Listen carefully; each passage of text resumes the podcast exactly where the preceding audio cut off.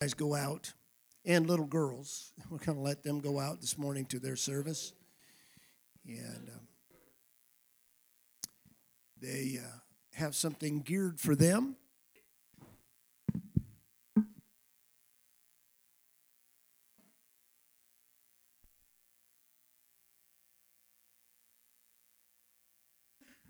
And we want to bless the Lord this morning.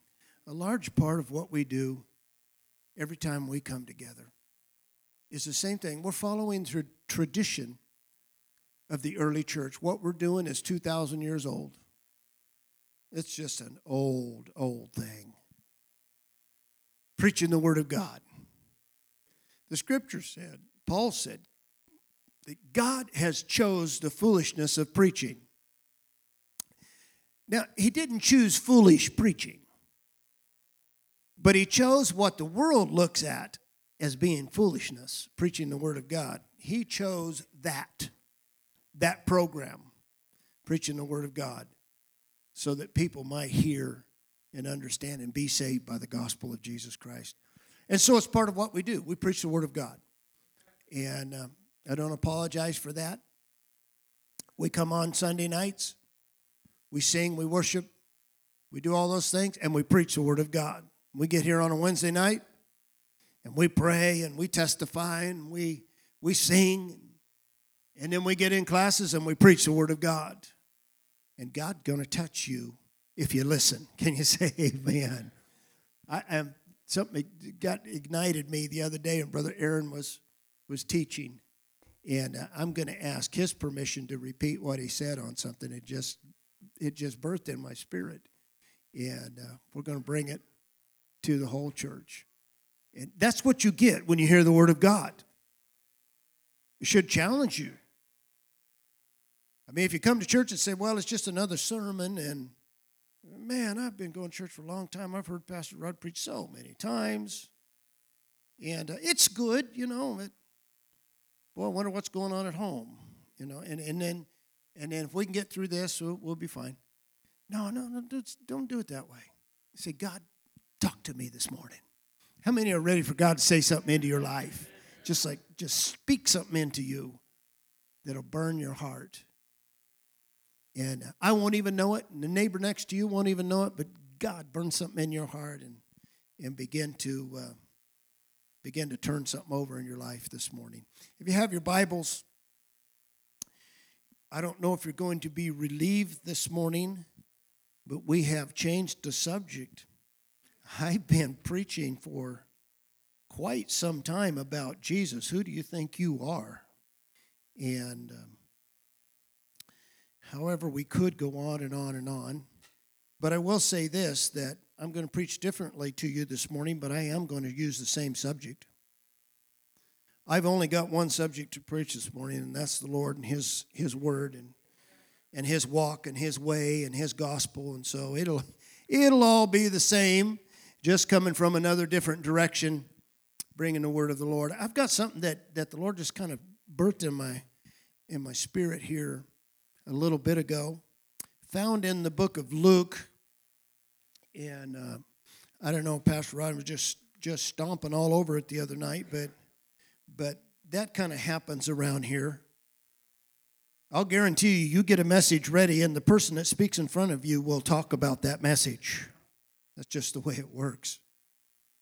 But it's not about me and my message anyway. It's about the Lord's message and what He's bringing. So I want to go to the book of Luke, and we're going to look at just a little setting there in the 3rd chapter, in the 21st verse. And as you're getting your Bibles out, I always like to do this. Luke 3:21. I always like to say this. Welcome to our visitors. We're so glad that you're here. God bless you. Hope that you receive something this morning. Amen. And so now reading in the 21st verse, and then we'll just read the 21st and the 22nd. And it happened in the baptizing of all the people, Jesus also being baptized and praying, the heaven was opened. And that's what I want to talk about this morning, that just that little thought. The heaven was opened. And the Holy Spirit came down in a bodily form as a dove upon him. And there was a voice out of heaven saying, "You are my son, the beloved. I am delighted in you." And really this further kind of reads in some of the other settings, and I'll talk about this in a minute, but in you my pleasure lies. I am delighted in you. In you is my pleasure. Amen. Shall we pray? Lord, at the entrance of your word, now we can preach this morning and it not enter. We can read this morning and it not enter. But at the entrance of your word into our life, the light begins to shine. So we ask you this morning that each and every one of us will allow the word of God just to manifest something in our hearts, touch us, grow us, build us, encourage, strengthen. May all eyes be upon you this morning. By the time we are done, may our hearts have drawn closer towards you. And we pray it in your name, Jesus. Amen. Amen. So I want to talk about this morning, something that I really haven't, to this point, really dwelt on.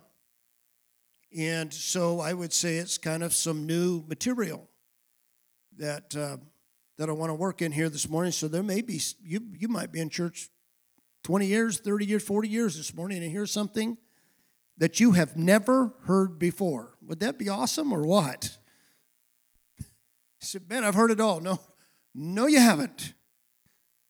I mean, this thing is so, the revelation of Jesus Christ doesn't stop. Denomination stops here in organizational efforts, but the revelation of Jesus Christ is open.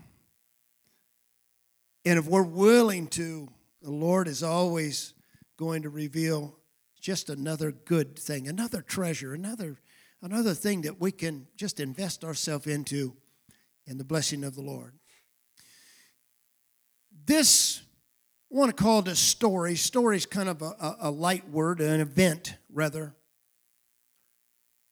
that Luke records here in the 3rd chapter is also recorded in the 4 Gospels, all 4 of them.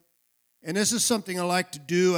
I like to look at each man and how they have described certain events that Jesus did. They say them in different ways, different angles, sometimes different views.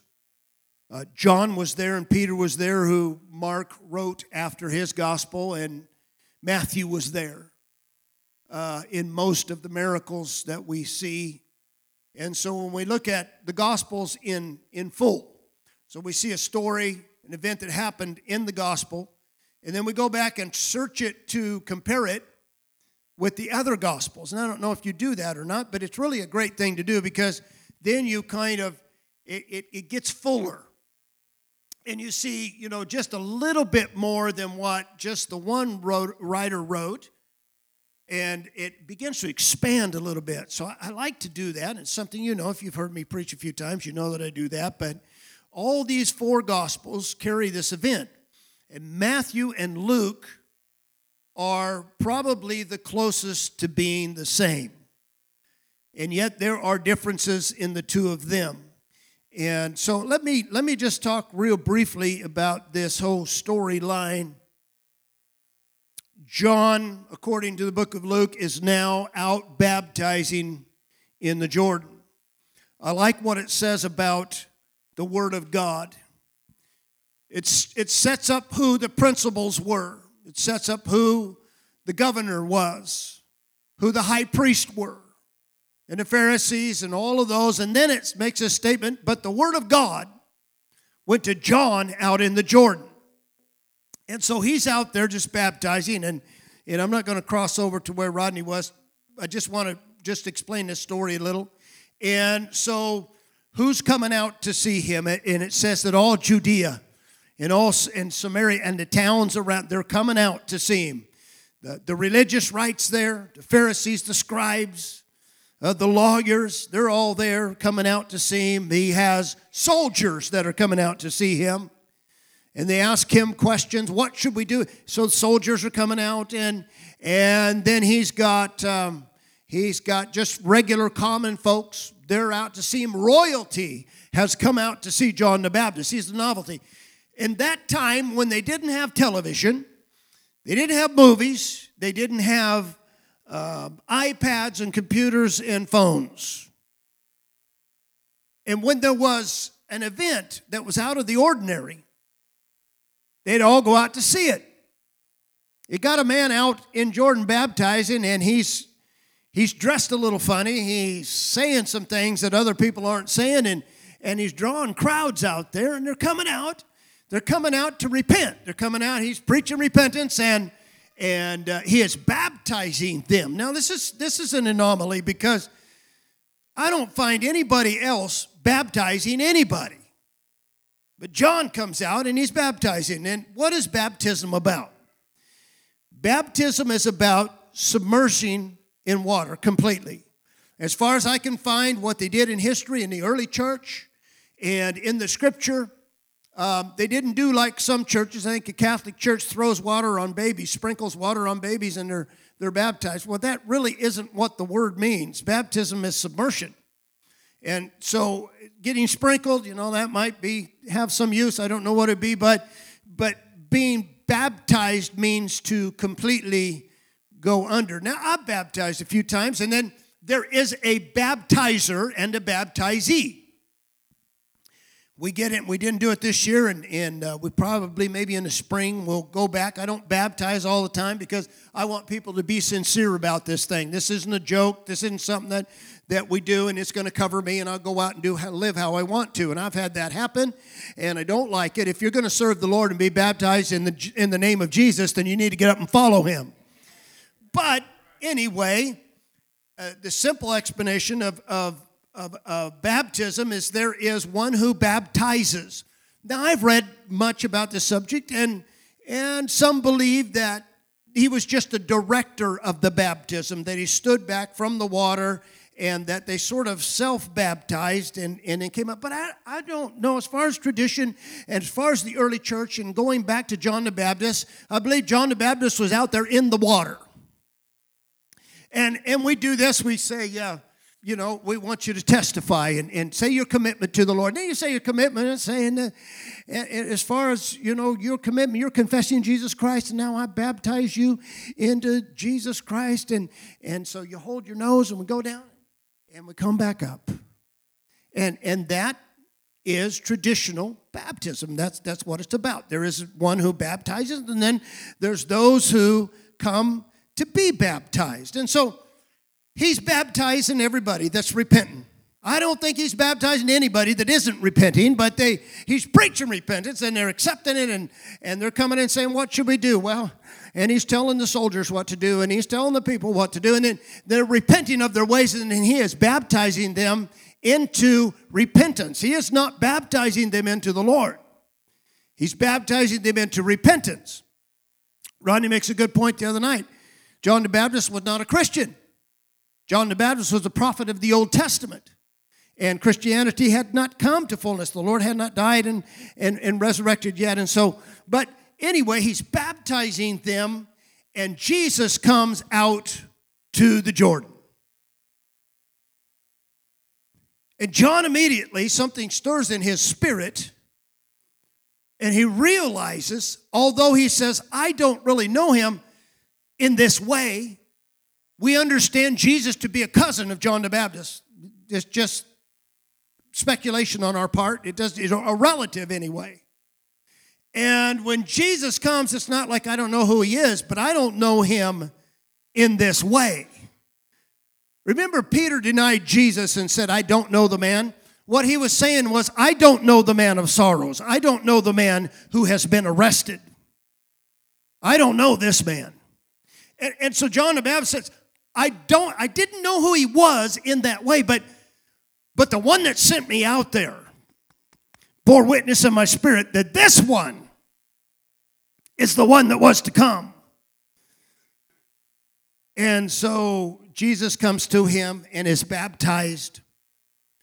And then immediately after Jesus is baptized, he goes into the wilderness, led of the Spirit of God into the wilderness for 40 days and 40 nights. Now, that's just kind of the storyline, but I want to look on the things that are in between that make up really what happened here.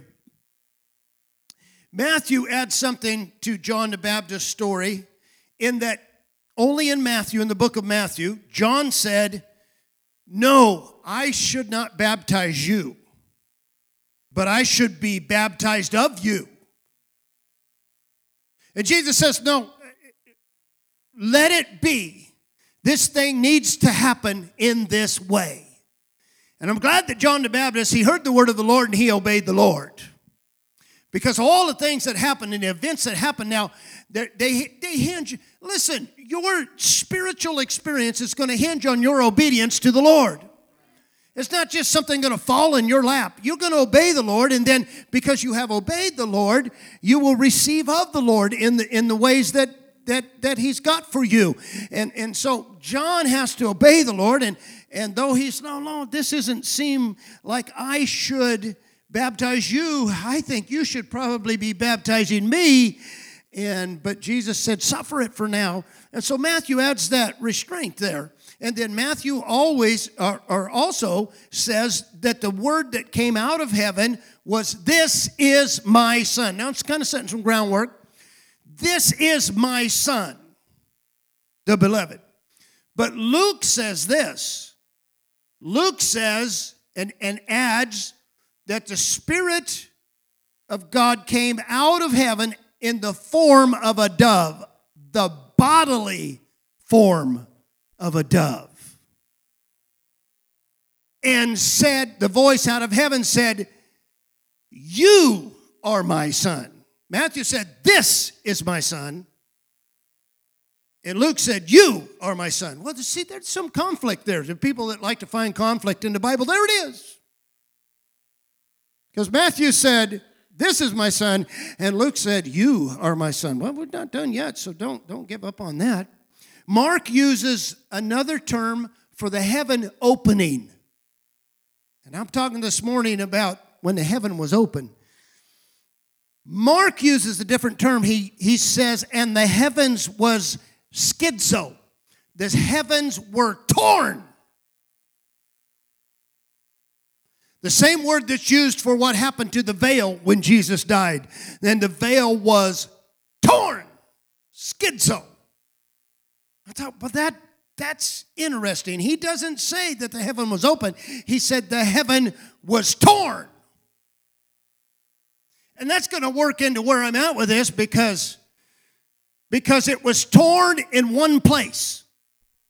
The whole heaven was not torn open, but an entrance, a portal, a tearing, a dividing in one place geographically in the earth.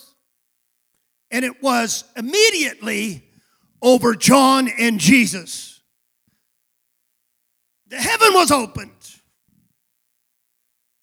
And the Apostle John, I find it interesting with the Apostle John. I don't know why he took this position, but this is what he did. He didn't tell us about the birth of Jesus Christ. He didn't tell us about Bethlehem. He didn't tell us about the manger. He didn't tell us about the nativity scene. He didn't tell us about the Magi. We don't know any of that stuff. In fact, we don't even know who Jesus' mother is. If we try and search for the Gospel of John, we won't even find who Jesus' mother is. So we don't have Mary and Joseph and the travel there and the Virgin Mary and all that stuff. We don't even have it. John just slips all right by that all because he wants to declare who his father is and not who his mother is. And what he does with John the Baptist, he doesn't relate the baptism. He doesn't talk about the baptism because he's kind of going a different direction. What he does, he uses John's words and repeats John's words like this. And John said, "I came baptizing so that he, Jesus Christ, might be revealed to Israel." Boy, that sounds like John to me. He's a revelator of Jesus Christ. And so it's not the point of baptism so much, but what was the baptism about? It's not the birth so much as technically it was at Bethlehem. Technically, the baptism was at Jordan. Technically, the people were there and all of those issues. It's what was the purpose? What was the reason? And I think he repeated it in John's words when he said that Jesus Christ might be revealed. And then he also repeated this, I have seen. This is what John said, John the Baptist said, and John the Apostle repeated, said, I have seen the Spirit coming down as a dove out of heaven, and it abode on him.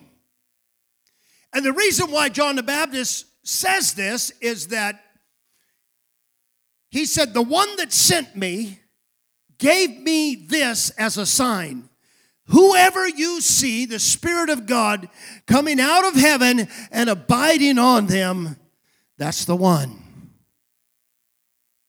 And so when you put this all together, man, you start getting this plan of God in it. It's not that Jesus stumbled out of bed one day and decided, I need to go get baptized. Goes down and meets his cousin John and John Baptist. That's not what this is about whatsoever. This is a revelation of our Lord and Savior Jesus Christ. And if you don't know it by now, this book, this writ, this holy word, these four gospels, this New Testament of God is a revelation of the Lord Jesus Christ. It's not about you. It's not about times. It's not about history, even though it uses all those measures. It is about the revelation of the Lord Jesus Christ in the earth. And if you miss that, friend, you have missed the essence of what the Bible is all about. The Bible's not precious promises for you to pull out and claim. The Bible is about revelation of Jesus Christ to you personally, so that you may understand, so that you may know who the author of the book is. Come on, say amen. And so if we're going to say that the Spirit of God came out of heaven, here, this is something interesting I think you might know. If you've studied this, that the Spirit of God and Holy Spirit in terms are synonymous in the New Testament. And one of the problems that we have, and I always speak to this a little bit, I always do some, so a little point of clarity. When we divide God down and make a person of the Holy Spirit, that isn't going to work here, because Luke says, what came out of heaven. Who or what came out of heaven anyway? What could descend out of heaven? What was in heaven that could descend out of heaven and come upon him? What was it there? Luke says, the Holy Spirit. Matthew says, the Spirit of God. Mark says, just the Spirit. John said, just the Spirit. So any way you look at this, this is, and I like to call it, the Spirit of God, which is holy. We don't take the adjective of the Spirit and make it a proper name. God's Spirit is holy. He doesn't have a spirit. He is not unholy. He never is unholy. He always is holy. And whatever he does is holy. And Jesus is the Holy One. And God, the holy, majestic one. We believe everything about God is holy. Can the church say amen? There isn't anything in him that is common and lesser. There's nothing in him that is dirty. There is nothing unclean in him. He is holy in every aspect that he does. Whatever he does, whatever miracle he does, whatever wonder he does, he is holy in all of his design, all of his work, all of his creation. God is holy. God is holy in heaven. God is holy in the earth. God is holy no matter where he is. In every manifestation and every revelation of God is going to be the holiness of God. It's one of the reasons why some of the stuff that's going on in this valley is called Holy Spirit inspired, but it's not holy. If it's not holy, it's not Holy Spirit inspired. It's not Holy Spirit directed. So we've got it all over our community here. We've got neighbors and friends that the Holy Spirit is leading them to do things, and really it's not very holy at all, and so I just chalked that up. That was just free. That wasn't in the sermon. But let me say this, God is holy, and so His Spirit, everything about Him is holy. Now, I want to go just to a little aspect in John 4 where Jesus made this claim to the woman at the well, and you all know this. He was talking to the woman at the well, and in his conversation, he says to her, God is Spirit. How many remembers that? In John 4, God is Spirit. This is a little bigger than I can describe. I think that God's Spirit is indescribable. And if we try, we're always going to come a little bit short of the fullness of everything God is in His Spirit. But let me say this. I was thinking about this. If we say that God is a Spirit, I know the King James says God is a Spirit. Does your Bible say God is a Spirit? If we say God is a Spirit, then there is tangibility in separation. Then He's a Spirit, and there's other spirits. So God's a Spirit, and they're a Spirit. And God is one Spirit, and they're another Spirit. But I don't believe God is a Spirit. God is just Spirit. You can't put Him in a definition, a boundary. Whether that's Spirit or flesh or personality, you cannot bind Him. God is Spirit. The closest thing we can get to that is wind and breath, and we don't know where the wind comes from, but it blows, and we see it. We see the results of it, but we can't tangibly put something to describe wind. It just is what it is, and God is who He is. He's not just a Spirit somewhere in heaven. He is Spirit, which inhabits everything. There is nowhere where He cannot be. There is no limit to Him. You can't make Him a Spirit that stops Him somehow. He is just Spirit. He is omnipresent. Can you say amen? He is omniscient. He knows everything. He is all-powerful. There's no way to put a barrier on Him. Amen. And so, if we treat Him as just a Spirit, then we can understand why we say Holy Spirit is a thing. Holy Spirit is not a thing. Holy Spirit is not a different person. So if we have the Spirit of God, we have Spirit, and we have the Holy Spirit, then we have three different things going on there. Maybe three different persons, I don't know. I don't believe that at all. I believe that when we make reference to God, if we make reference to Him by His name, Jehovah, we make reference to Him by the Spirit of which He is, it is that same living power of God that God works through, that God manifests through, that God reveals through, and the Holy Spirit, the Spirit of God, and the Spirit are all the same thing. And now, so everybody, you know, Kay does this. You read a thing and you do like, what do you do? Thumbs up or something? Okay, we've come to a thumb up. I like this. I like this. Holy Spirit of God. And so Acts 10:36. Says Jesus Christ is Lord. Everybody say Lord. Lord. Jesus Christ is Lord of all. I like that. 2 Corinthians, the 3rd chapter and 17th verse, it says, and the Lord, everybody say Lord, Lord, is the Spirit. Okay. All right, Pastor. I got it now. You're going back to that again. Here we go again. Breaking down all those separations of God. I feel like that's part of my priestly duty. I feel like it's part of my duty as a pastor. Break down that God's not made up of different things and different people and different stuff, but He is who He is. Jesus is Lord of all, and the Lord is the Spirit.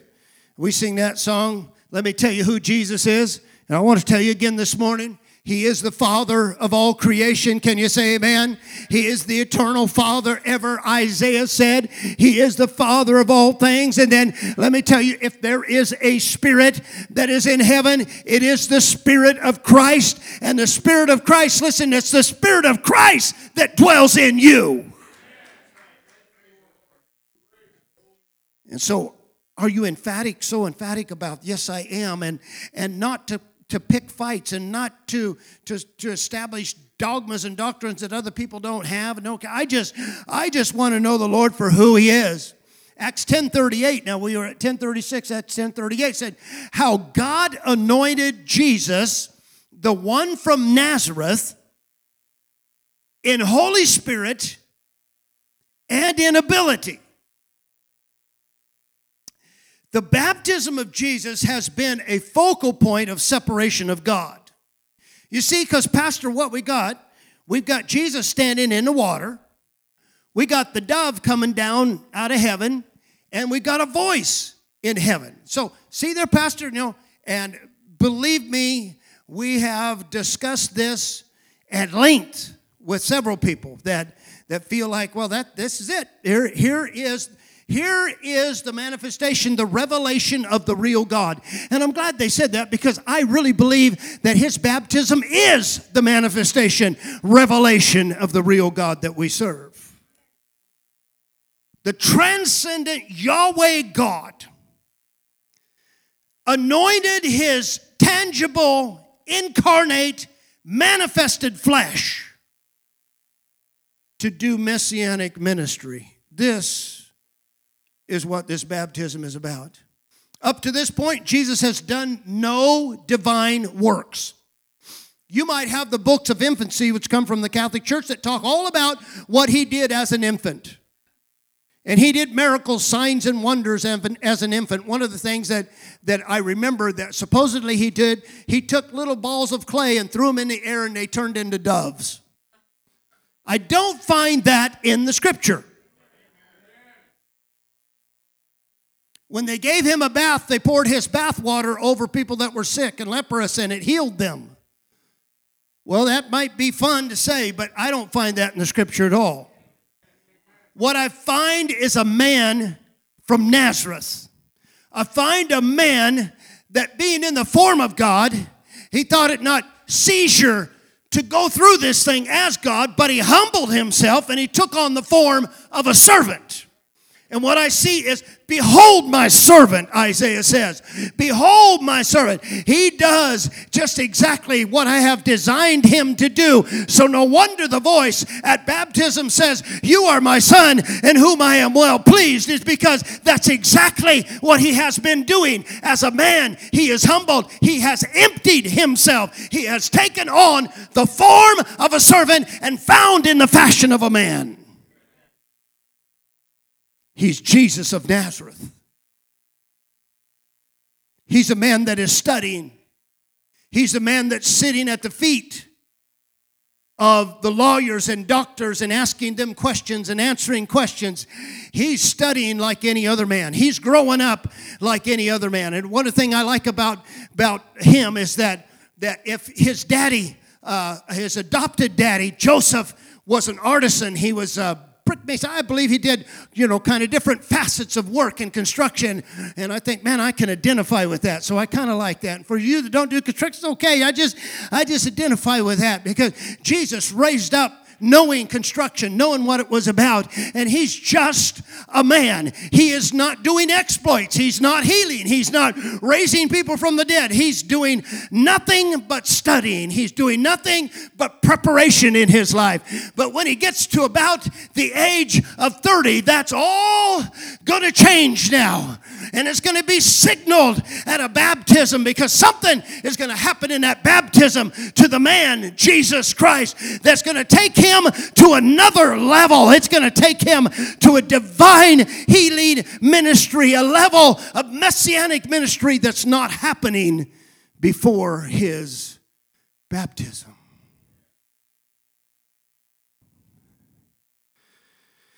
Let me say this. I'm going to have to begin with the premise that the heavens are closed. Doesn't that make sense? Okay, Dustin, he's a good one, you know, hypothesis and stuff. If it has to be opened, then it would remain closed until it was open, right? It's just simple, you know. Simple logic says that the heavens are closed. As human beings, we have no access to heaven. They're closed.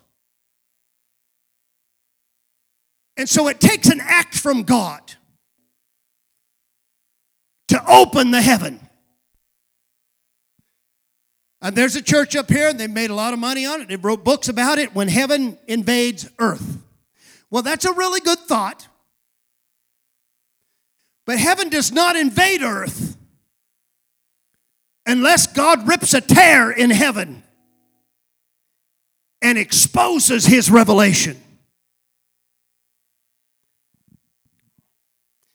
I mean, the foolish thing about angels, and years ago, there were many books that got very popular when I was a young guy then, that God was dispatching angels out of heaven, and they were doing all kinds of different things and showing up everywhere and just doing just mighty, mighty things. I heard somebody say they went to Tehachapi and they looked out in the valley there and there were angels everywhere. Well, I've been to Tehachapi. It's not angels. It's windmills.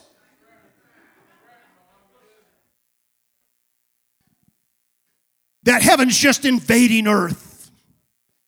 And God, no. Heaven's closed. Heaven only comes open when God rips it open. And that's for a very short time. In the picture of this, God opened the heaven, but when it was done, he closed it back up. Because you and I, even though the scripture said we are walking in heavenly places, seated in heavenly places in Christ Jesus, that doesn't mean as the natural man. I'm sorry, this morning you may not be feeling just right. Guess what? Heaven's not invading you. You might have some hurts in your life. You might have some doubts and things going on and your questions and you're dealing with issues and dealing with stuff. And I'm going to tell you why. Because you're a human and you're walking a human life. You're not an angel. You have not been come through, well, we preached last week, come through the resurrection yet. And Jesus, in the same manner, he's just a man. But when the heavens are open, it's only for a brief time, and then they're closed. And then it's only happened a few times in Scripture. So this foolishness about, you know, we're just walking heavens all over us and gushing all over us, that isn't scriptural. There's something else that's scriptural. And then each time, and I want to talk about a few of these measures possibly next week and the week after that. Each time that the heaven is opened, there is a distinct purpose of God for doing it. And it's not for you. It's for him. It reveals Jesus every time. What do you think heaven is about? Oh, come on now. Oh, man, I can't wait to get to heaven, streets of gold and watermelons as big as a house. I mean, it's just going to be glorious. No, I think you got the wrong picture. Something's going to come out of the heavenly. It's not a big watermelon. It's not a mansion and a street of gold. That's not what's coming down out of heaven. It's a revelation of our glorious God and Savior, Jesus Christ, who is seated above all things. Can you say amen? And so let's look at what really happened there. I want to know really what did happen then. So I pose this question. Listen very closely. I pose this question to you. Did one person, God the Father, use another person, God the Holy Spirit, to anoint another person, God the Son? Because that's what many believe is happening in this thing. this baptism, this event? Oh, I think not. Jesus now, humbling himself to John, and under John he will be baptized. The significance of this is a handoff, my friends. It's a handoff of the last prophet of the Old Testament, John the Baptist, who was the mightiest of all of the Old Testament prophets, and a funnel down, and he will hand off everything that's old, everything that had come to this point. In John the Baptist is the representation of the high priest standing in the water, and he will hand off the baton. And so Jesus will humble himself to this thing, and when it's done, John will be done, and all eyes will be on Jesus. And so he humbles himself down, he comes into the water, and now he is baptized, and I don't know if John has a hold of him behind the head. That's how we do it. I don't know. But when Jesus comes up out of the water, there is a signal that goes off. There's something that happens that is miraculous. This is the timing. This is the moment. It's not another moment when he's down somewhere else, maybe in the temple, maybe studying, maybe at home, maybe doing some work as a carpenter. No, when he comes up out of the water, there is a signal to heaven. And what happens then is that the heaven is open. There is a rip between the earth and the heaven, and there is an opening that heaven and earth begin to touch together somehow. And now, I like this because John heard, "This is my son," but Jesus heard, "You are my son." Literally, they both heard the voice out of heaven, and John heard it as, "This is my son." Jesus hears it as, "You are my son." And now a dove, a bodily shape of a dove in a bodily shape. And I used to wonder about this. I said, "Oh, man, I just don't know, about the Holy Spirit came as a dove." And so we started to put them on the back of our cars, using the dove as a symbol, and we had, all three of them there, and one of them was a dove, and it was like, the Holy Spirit is a dove. The Holy Spirit is not a dove. And now what I've got to tell you is probably what you haven't heard before.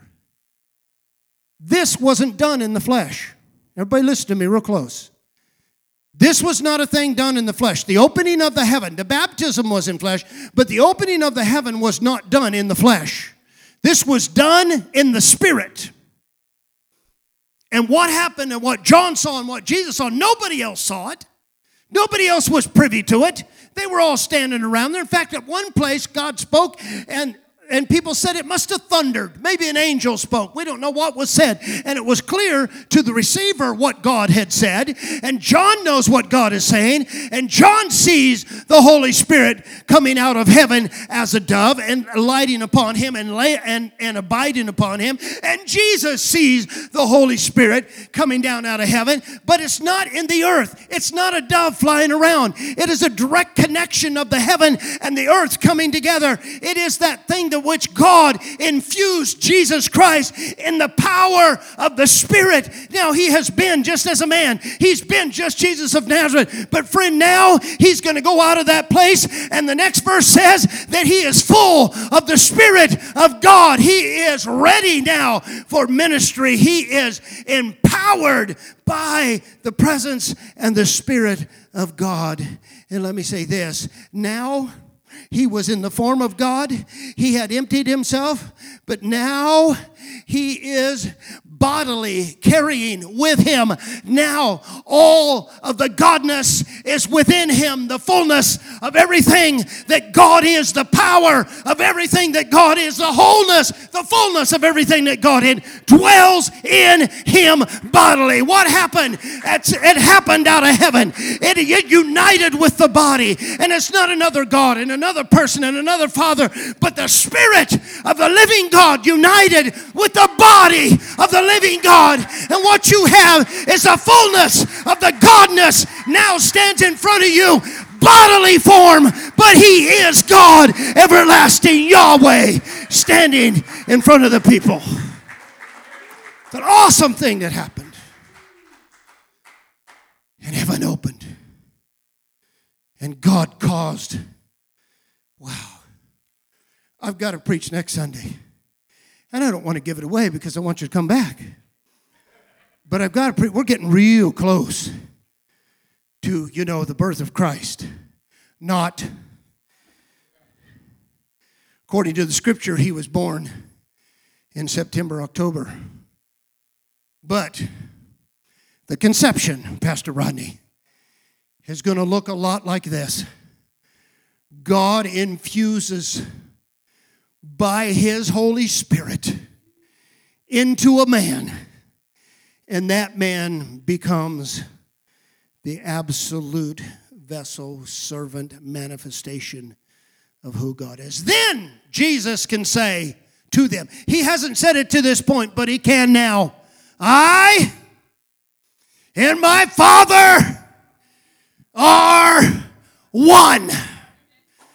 Because everything that God transcendent was, and everything that God manifested in the flesh was, came together in the moment of baptism and the opening of heaven. It united, and now we have the glorious Jesus Christ be manifestation of what we could never see. And John and Jesus could have never seen this in the flesh, but now they see it by the Spirit of God. Heaven has been opened, and they have seen the glory of God manifested in the man Christ Jesus. Wow. Well, I want the heaven open because I need a new car.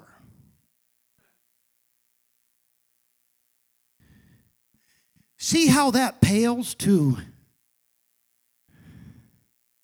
anything spiritual?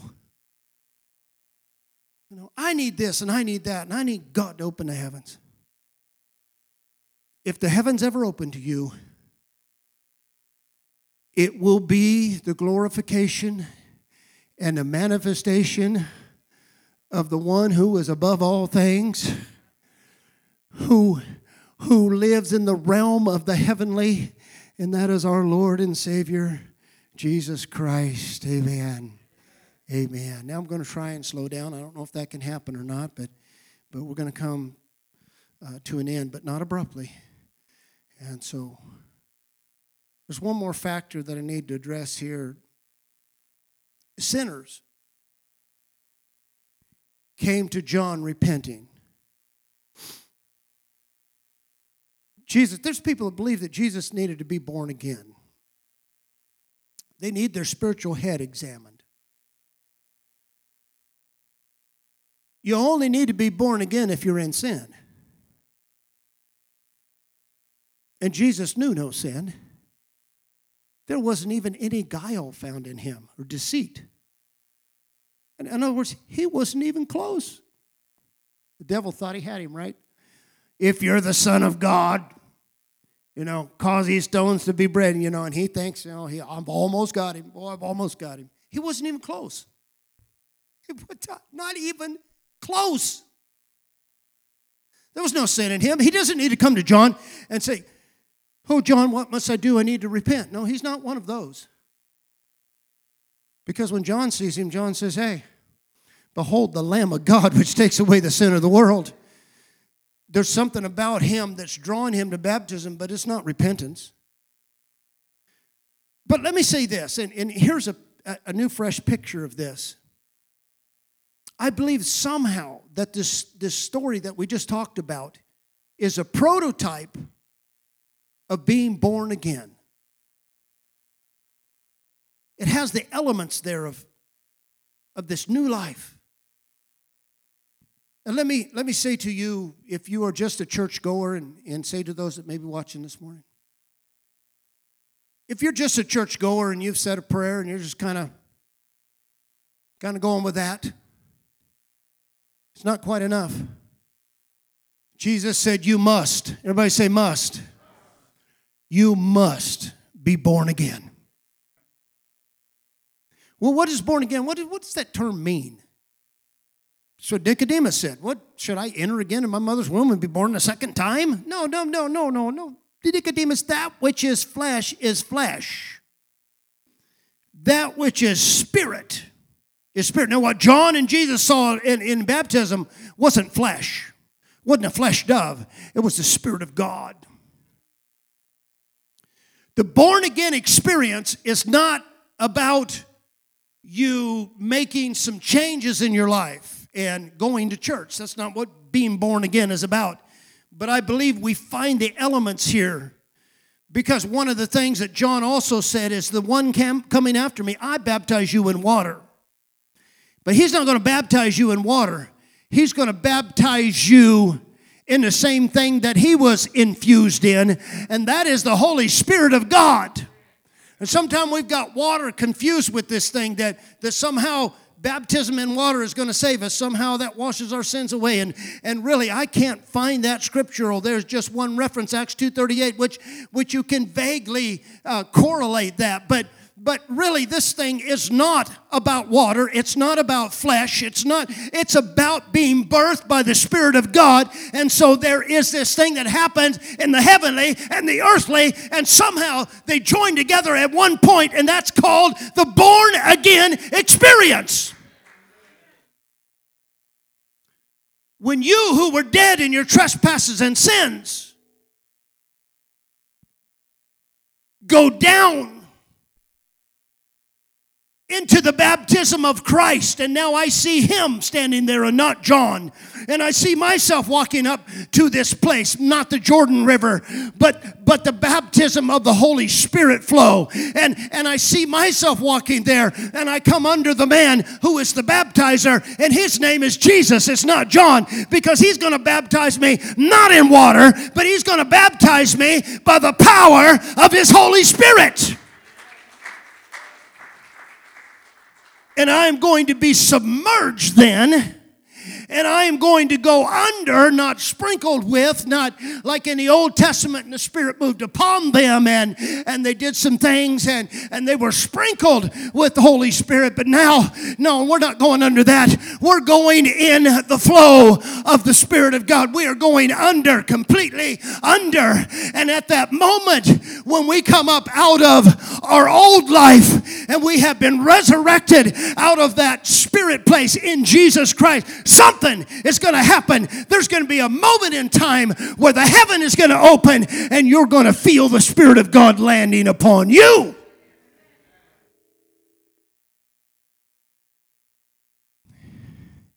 And that same Spirit is going to speak to you. You are my child.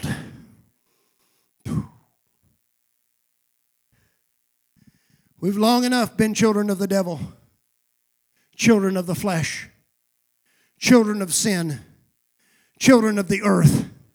And I'm not talking about a reform this morning. I'm not talking about a changing of the guard. I'm not talking about turning over a new leaf when New Year's comes. I'm talking about the Spirit of God infusing into your mortal body and bringing you to life, that you now are the son and daughter of God, in which he will look at that and say, I am well pleased with this. But it's a spirit thing. And as long as we hang in the flesh, and we're just holding to the efforts of the flesh, it'll all be about flesh to us.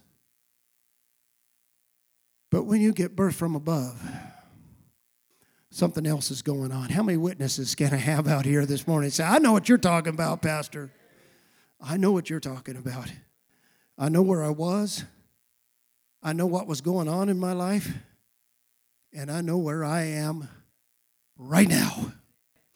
I am in Christ. Hallelujah. I have been baptized. This isn't to discount water baptism. I'm not trying to discount that that's an act that we should do that shows an outward sign of what's going on inside of us. Well, I'm going to tell you what, if you haven't been birthed from above, you can go in the water tank 100 times. It isn't going to do you any good. That kind of baptism, I need the baptism of the power of the Holy Spirit of God in my life, raising me up in newness and fullness. Amen. I'm going to take a reading and we'll close this morning. Colossians, the 2nd chapter, and you can follow this, Riley, if you want. Colossians, the 2nd chapter, beginning. Well, I'm just going to begin at the 8th verse. I was going to skip down a little bit, but we got a few verses here, and we're going to close. Watch that there not be one robbing you through philosophy and empty deceit, according to the tradition of men, according to the elements of the world, and not according to Christ. Here we go. For in him dwells all the fullness of the Godness bodily. The word head there, strike it. It's not in the Greek. It's Godness. In him dwells all the fullness of the God. And having been filled, whoa, how did you get filled? It's because that one that baptizes, he fills with the Holy Spirit. And having been filled, you are in him. I love that. Who is head of all rule and authority, in whom also you were circumcised with a circumcision not made by hand, in the putting off of the body of the sins of the flesh by the circumcision of Christ. And I don't want to talk about circumcision this morning, but let me say this, that it's going to compare it in the next verse to baptism. And the circumcision which is going on here is in Christ. And the baptism which is going on in here is in Christ. It's not in water and it's not in the flesh. And so we continue to read this. And then it says, being buried with him in baptism, in whom also you were raised through the faith of the working of God, raising him from the dead, and you being dead in the offenses and the uncircumcision of your flesh, he made alive together with him, having forgiven you all offenses, blotting out all the handwriting and ordinances against you, which were contrary to us. Even he has taken it out of the midst, nailing it to the cross. Wow, I'm going to stop right there. I believe the heaven was open to him. And I believe at the point of our salvation, born again experience, the heaven has been opened and is available to every single person that wants that Spirit of God in their life. Can you say amen? Let's give the Lord a hand clap of praise. Sister Debbie, would you come, Brother Tom?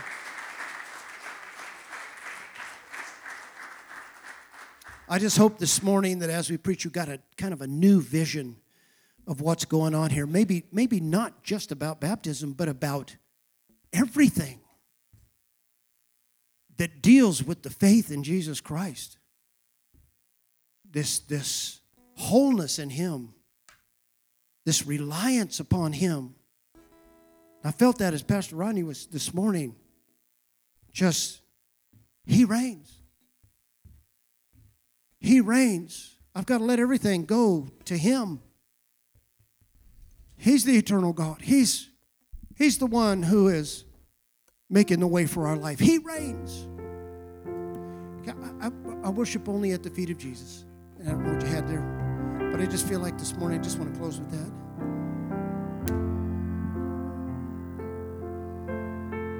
I'm only going to worship at the highest this morning. I'm not bowing down to the feet of government. I'm not bowing down to social stuff. I've got one pressing thing in my life, and that is to be before my Lord and to know my Lord and have Him in my life. There won't be any other gods before me. No other gods before me. Just Jesus. Just Jesus. I just want more revelation of that one who has been revealed. I worship only at His feet this morning. Will you sing that with us?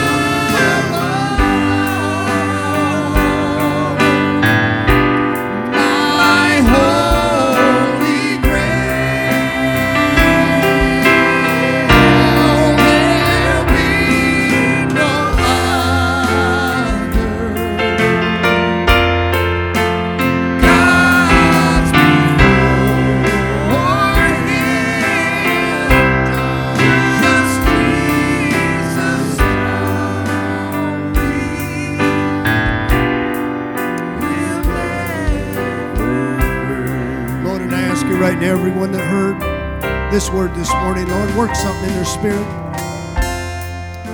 God, give them the hope of salvation, Lord. Give the hope of restoration, the hope of healing, the hope of revelation in You, Lord.